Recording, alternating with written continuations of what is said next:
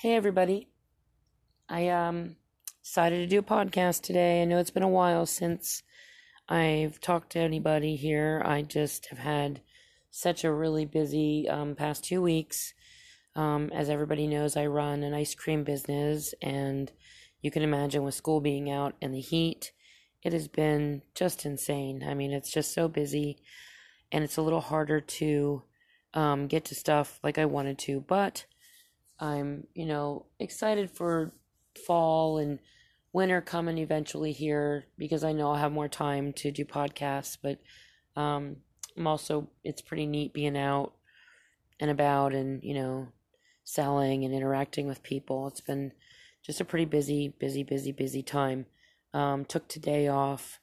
I I just felt like I really needed it, and of course, as I was taking today off, I was like, "Hey, I can do a podcast today," and um, hadn't realized how long it had been even since I had done one last until I got on yesterday, and I was like, "Oh boy!" It didn't it didn't even seem like that much time had passed. So, um, you know, please forgive me for this. I'll just keep plugging away at it. And like I said, uh, during the fall and winter months, I'll be much more, you know, uh, able to do these at least once a week, maybe more.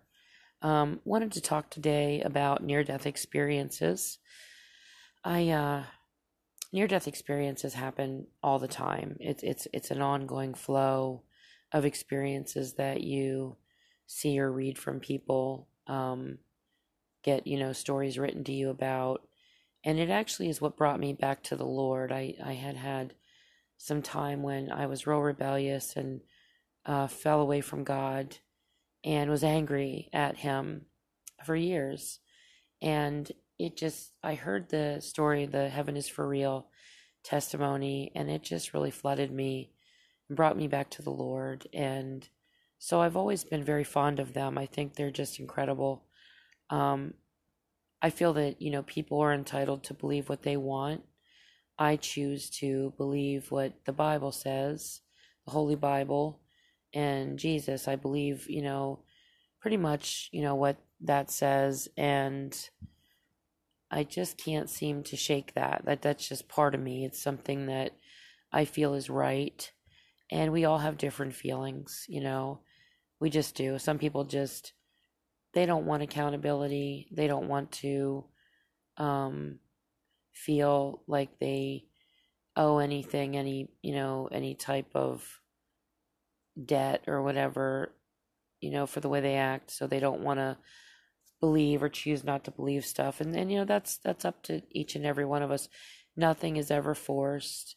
I don't think anybody should ever knock somebody for a religion unless it hurts somebody else. I mean, that's, that's pretty much where I draw the line. If if a religion or a belief system that you're engaging in or you believe in actually harms another human being or you know even animals and, and to some degree um, i just feel that it's that's where the line has to get drawn but um, i think that's a lot of the reason why i'm comfortable you know i just feel that christianity is um, for me it just feels kinder and it feels right to me. So that's why, you know, it I just that's what I believe. But I just I feel that near death experiences are so important in the testimony of Christianity. Um I've read places where people die and they see in a sense what they've believed in in their life, but for the most part what I read is that most people see Jesus and they see heaven. And these are people that are Christians, you know, Muslims, um, atheists, you know, just Buddhists, so many people that die and they just they encounter Jesus. And I think that's such a I think that's why they happen. I think it's a way of having people come back and tell their story so it spreads the word of God and we you know, we get testified to, and many, many souls are saved. So I wanted to kind of concentrate a little bit on a few things, a few stories with that today.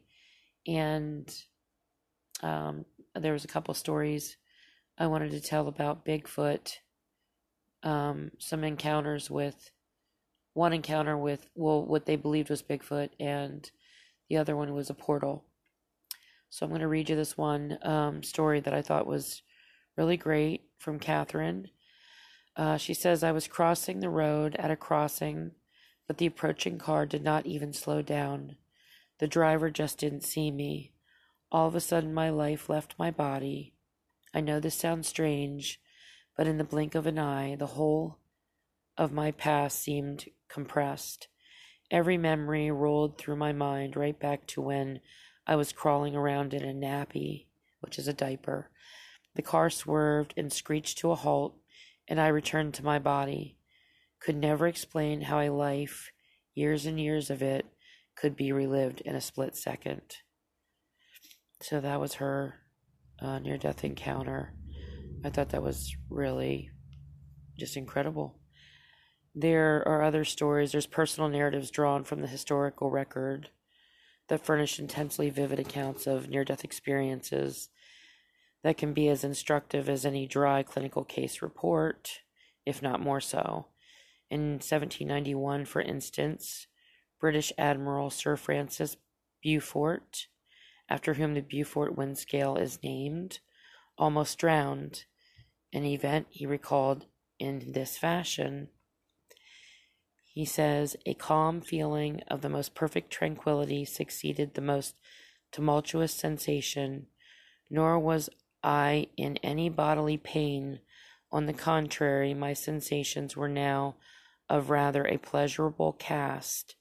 Though the senses were thus deadened, not so the mind. Its activity seemed to be invigorated in a ratio which defies all description for thought rose after thought with a rapidity of succession that is not only indescribable, but probably inconceivable by anyone who has been himself in a similar situation. The course of these thoughts I can even now, in a great measure, retrace the event that had just taken place, thus traveling backwards every incident of my past life seemed to me to glance across my recollection in retrograde procession, the way they talked. The whole period of my existence seemed to be a place before me in a kind of panoramic view. Another instance was recorded in 1900 when Scottish surgeon Sir Alexander Ogston, discoverer of Staphylococcus, succumbed to a bout of typhoid fever. He described what happened this way. I lay, as it seemed, in a constant stupor which excluded the existence of any hopes or fears. Mind and body seemed to be dual, and to some extent separate. I was conscious of the body as an inert, tumbled mass near a door.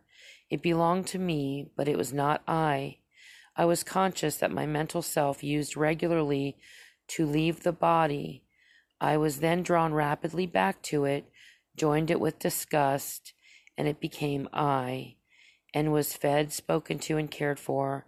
And though I knew that death was hovering about, having no thought of religion nor dread of the end, and roamed on beneath the murky skies, apathetic and contented, until something again disturbed the body where it lay, when I was drawn back to it afresh. So he was literally going in and out of his body. That's that's pretty crazy.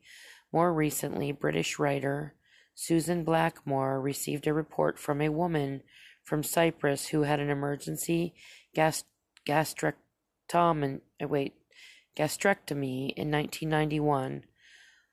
She writes, On the fourth day following that operation, I went into shock and became unconscious for several hours.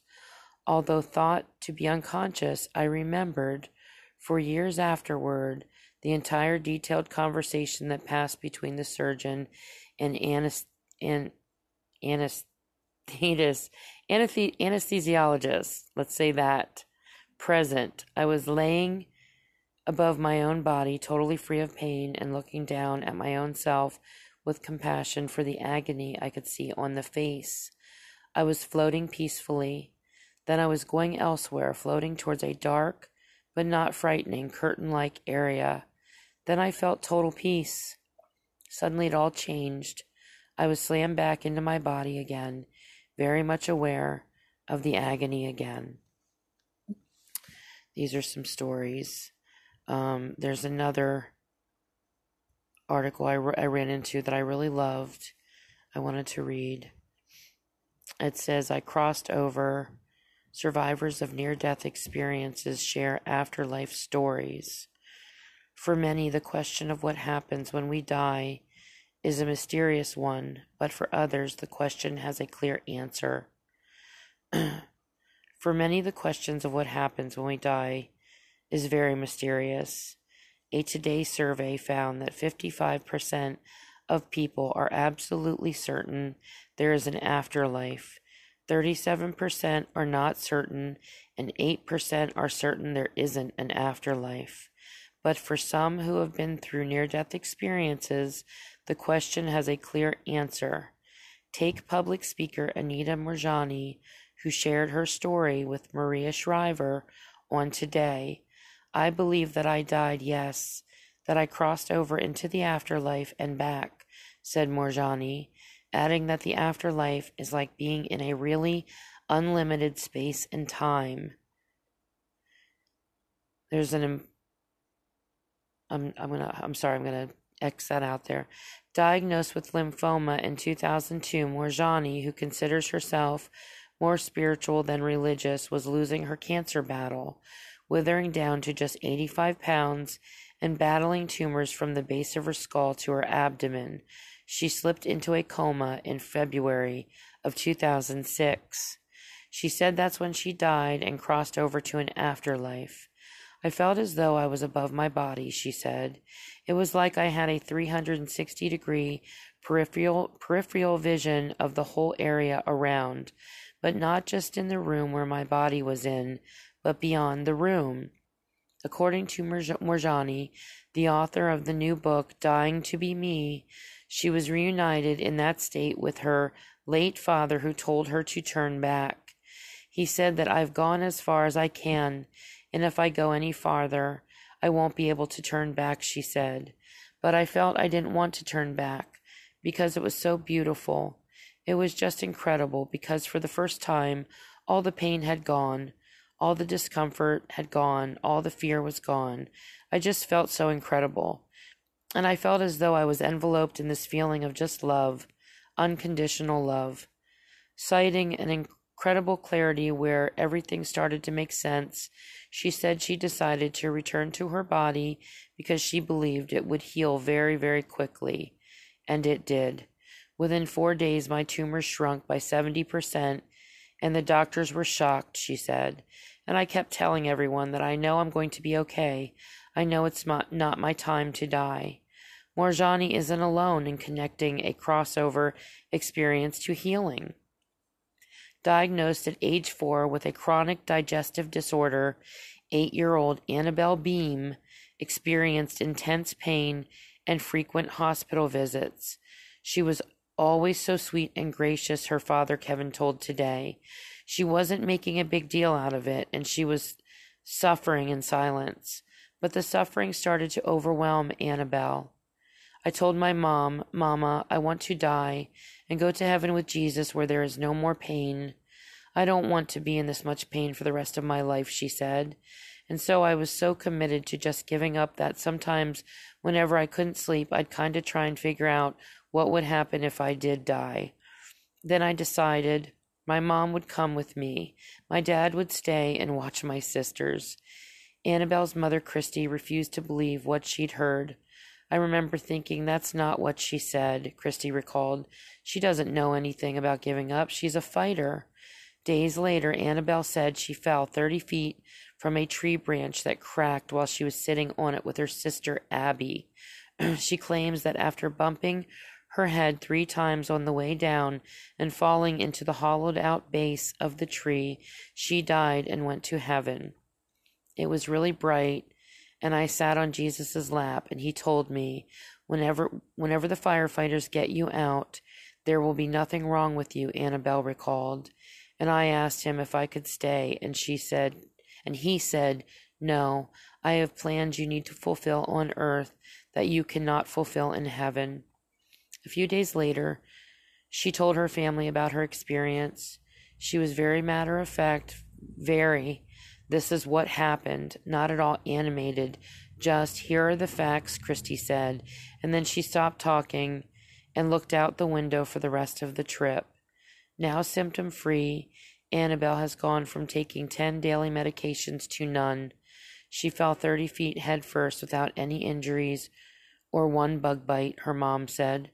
She came out of what of that tree hours later wet, muddy, and with scratches, and she's well. The tree which toppled due to weather remains in the Beam family front yard, beside a cross Kevin carved after the accident.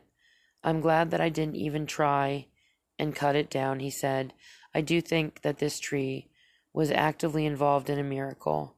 His wife, who turned Annabelle's story into the book Miracles from Heaven, which has now been turned into a major motion picture of the same name, agreed. It had a purpose, Christy said. It was a vessel. Annabelle, who continues to climb trees, feels fortunate. Most kids aren't ever healed, she said. And so anytime I see the tree, I'm so grateful and happy. This is, it's hard sometimes to, you know, hear stories where people are healed and so many others are just suffering so much and they just never get healed and, and they keep praying and they believe in the Lord and they just, you know, the healing just never seems to come for them for some reason.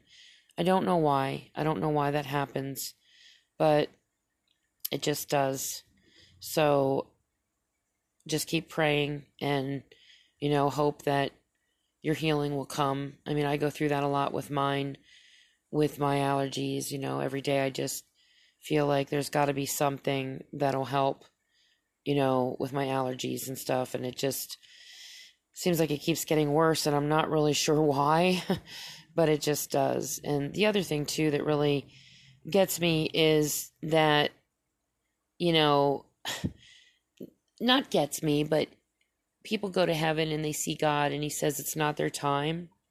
And he says that, you know, I have plans for you to go back to earth. And then they come back and you wonder what it is, like what, what it is that sends you back, you know, that makes it so God feels that you're so needed here you know that it feels like your life is so mundane or it's like the same old stuff i mean we get so caught up in life and work and stress and relationships and kids and you know sickness and all the stuff that we deal with and you have to wonder you know what was the reason god sent the person back? Is it is it the test testimony?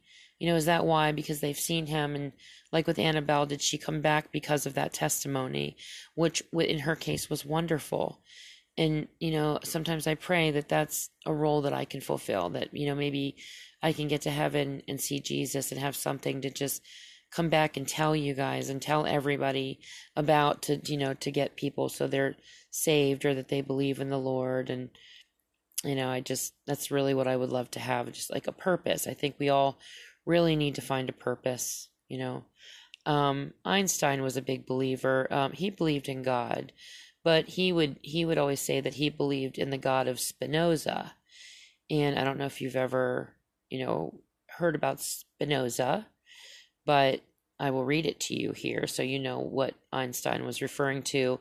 And when I think about God, I really think about this. I think about this is what I think we all really want God to be. I, I, I think that in our hearts we feel like, you know, how can God be a judge? that sends anything to hell for all of eternity. You know, um, we have anger directed towards God. And there's so much we don't know. You know, there's so much that man has written, and we don't really know what has been misspun. And then you wonder if, you know, do my beliefs, is that what, like when I die, am I led to what I believed? So, in other words, we kind of manifest our own belief system and then that's what we follow when we die you know it, it just some of it there's just so many questions that you have. I mean you know deep down i'm a i'm a christian but i still think you know i still sit and i theorize and i wonder and i you know feel like there's so much more that we don't know that we haven't been told or that man has you know constructed for his own purposes. And so it's just like, you know what what do what is really going on you know? And then you bring in the stuff with the bigfoot and dogmen and all these entities and it's just like wow there's just it's too much. It's just too much. Baruch de Spinoza was a Dutch philosopher considered one of the three great rationalists of the 17th century philosophy, along with Rene Descartes in France and Gottfried. I'm just just killing these names. Leibniz in Germany. Here's some of his wisdom. Now, this is what Einstein believed in. This is what he believed God was. God would have said, Stop praying and punching yourself in the chest. What I want you to do is go out into the world and enjoy your life. I want you to enjoy, sing, have fun, and enjoy everything I've made for you. Stop going to those dark, cold temples that you built yourself and say they are my house. My house is in the mountains, in the woods, rivers, lakes, beaches. That's where I live, and there I express my love for you. Stop blaming me for your miserable life. I never told you there was anything wrong with you, or that you were a sinner, or that your sexuality was a bad thing. Sex is a gift I gave, I have given you, and with which you can express your love, your ecstasy, your joy. So don't blame me for everything they made they made you believe. Stop reading alleged sacred scriptures that have nothing to do with me. If you can't read me in a sunrise, in a landscape, in the look of your friends, in your son's eyes, you will find me in no book. Trust me and stop asking me, Would you tell me how to do my job? Stop being so scared of me. I do not judge you or criticize you, nor get angry or seek to punish you. I am pure love. Stop asking for forgiveness. There's nothing to forgive. If I made you, I filled you with passions, limitations, pleasures, feelings, needs, inconsistencies, free will, and everything else that you have to your personality. How can I blame you if you respond to something I put in you? How can I punish you for being the way you are? If I'm the one who made you, do you think I could create a place to burn all my children who behave badly for the rest of eternity? What kind of God would do that? Forget any kind of commandments, any kind of laws. Those are wiles to manipulate you, to control you, that only create guilt in you. Respect your peers and don't do what you don't want for yourself. All I ask is that you pay attention in your life, that your consciousness is your guide. My beloved, this life is not a test, not a step, not a rehearsal, nor a prelude to paradise. This life is the only thing that exists here and now, and it is all you need. I have set you absolutely free, no prizes or punishments, no sins or virtues. No one carries a marker, no one keeps a record. You are absolutely free to create in your life heaven or hell. I could tell you if there's anything, I couldn't, I'm sorry, I could tell you if there's anything after this life, but I won't. But I can give you a tip. Live as if there is nothing after, as if this is your only chance to enjoy, to love, to exist. So if there's nothing, then you will have enjoyed the opportunity I gave you. And if there is, rest assured that I won't ask if you behaved right or wrong. I'll ask, did you like it? Did you have fun? What did you enjoy the most? What did you learn? Stop believing in me. Believing is assuming, guessing, imagining. I don't want you to believe in me. I want you to feel me in you. When you kiss your beloved, when you tuck in your little girl, when you caress your dog, when you bathe in the sea. Stop praising me. What kind of egomaniac God do you think I am? I'm bored being praised. I'm tired of being thanked. Feeling grateful? Prove it by taking care of yourself, your health, your relationships, the world. Express your joy. That's the way to praise me. Stop complicating things and repeating as a parakeet what you've been taught about me. The only thing for sure is that you are here, that you are alive, and that this world is full of wonders. What do you need more miracles for? Why so many explanations? Look for me outside. You won't find me. Find me inside. There I am beating within you. Spinoza. I love that. That's the kind of God I wish he was. I don't really want a God that sends people to, you know, a place to burn for all of eternity or makes us feel guilty for every, you know, human emotion or act or feeling or desire that we have. It, it just, it sometimes it feels like everything that we want or think or feel is wrong. You know, that it's classified as a sin, that everything about us is repulsive to God. And I think that's really sad. You know, I think that that's really sad. And I'm not really so convinced and sure that what we've been taught is the absolute truth. I feel like there's much more that we don't know. There's much more about God that we don't know. And I hope so. I really hope that that is the case because I really want God to be not just our father, but our friend. And I, you know, just don't see a friend in that kind of a of a being and it just it scares me a little bit. Now I have two stories. Um, these are short, but I wanted to talk about these two stories. I was um, doing some research this week and I ran upon ran across these stories and they were pretty wild. There was um, a man, he was a father back in the 1930s. He was riding his motorcycle. I think it was 1939 with his, um, he had his daughter on the motorcycle with him. And he, for some reason, this, this pair of hands came out of thin air. And these hands weren't just hands, it was like hands in the forearms and they were covered in hair. And they literally just came out of thin air. And it caused him to start to wreck his motorcycle. And he told his daughter to jump off. And she did really quick. And he wrecked it and he died. In the same area, there were several other people that had seen uh, just these hands that just appeared out of nowhere that were covered in hair. Just the hands, there was no body. And these people ran, they, they fled the area got away. They never harmed, they never actually harmed anybody physically outside of the father that had passed away. Um, so this was something that really struck me this week because of the, the situation with the missing people again and the portals that I feel are, you know, either opening up or they're just there or we're being almost like tracked like we're you know we're we're in an area where an entity is there and we just happen they happen across us and then they open a portal and they just reach through and they take us because I truly believe that that's part of this. If not, you know, I mean, not all of it, but definitely part of it. And in this case, this was interesting because it was like, you know, the portal opened up and the hands just reached through and they were trying to grab people.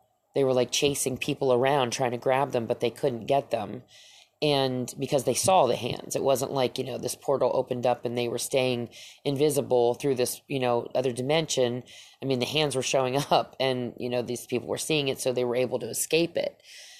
But it's it's just you know when you kind of tie all this stuff together it, it it's just another facet of this that it's just it's like David Paulides always says, you know, the the more you learn, the the less you know, and that's really how it feels with this.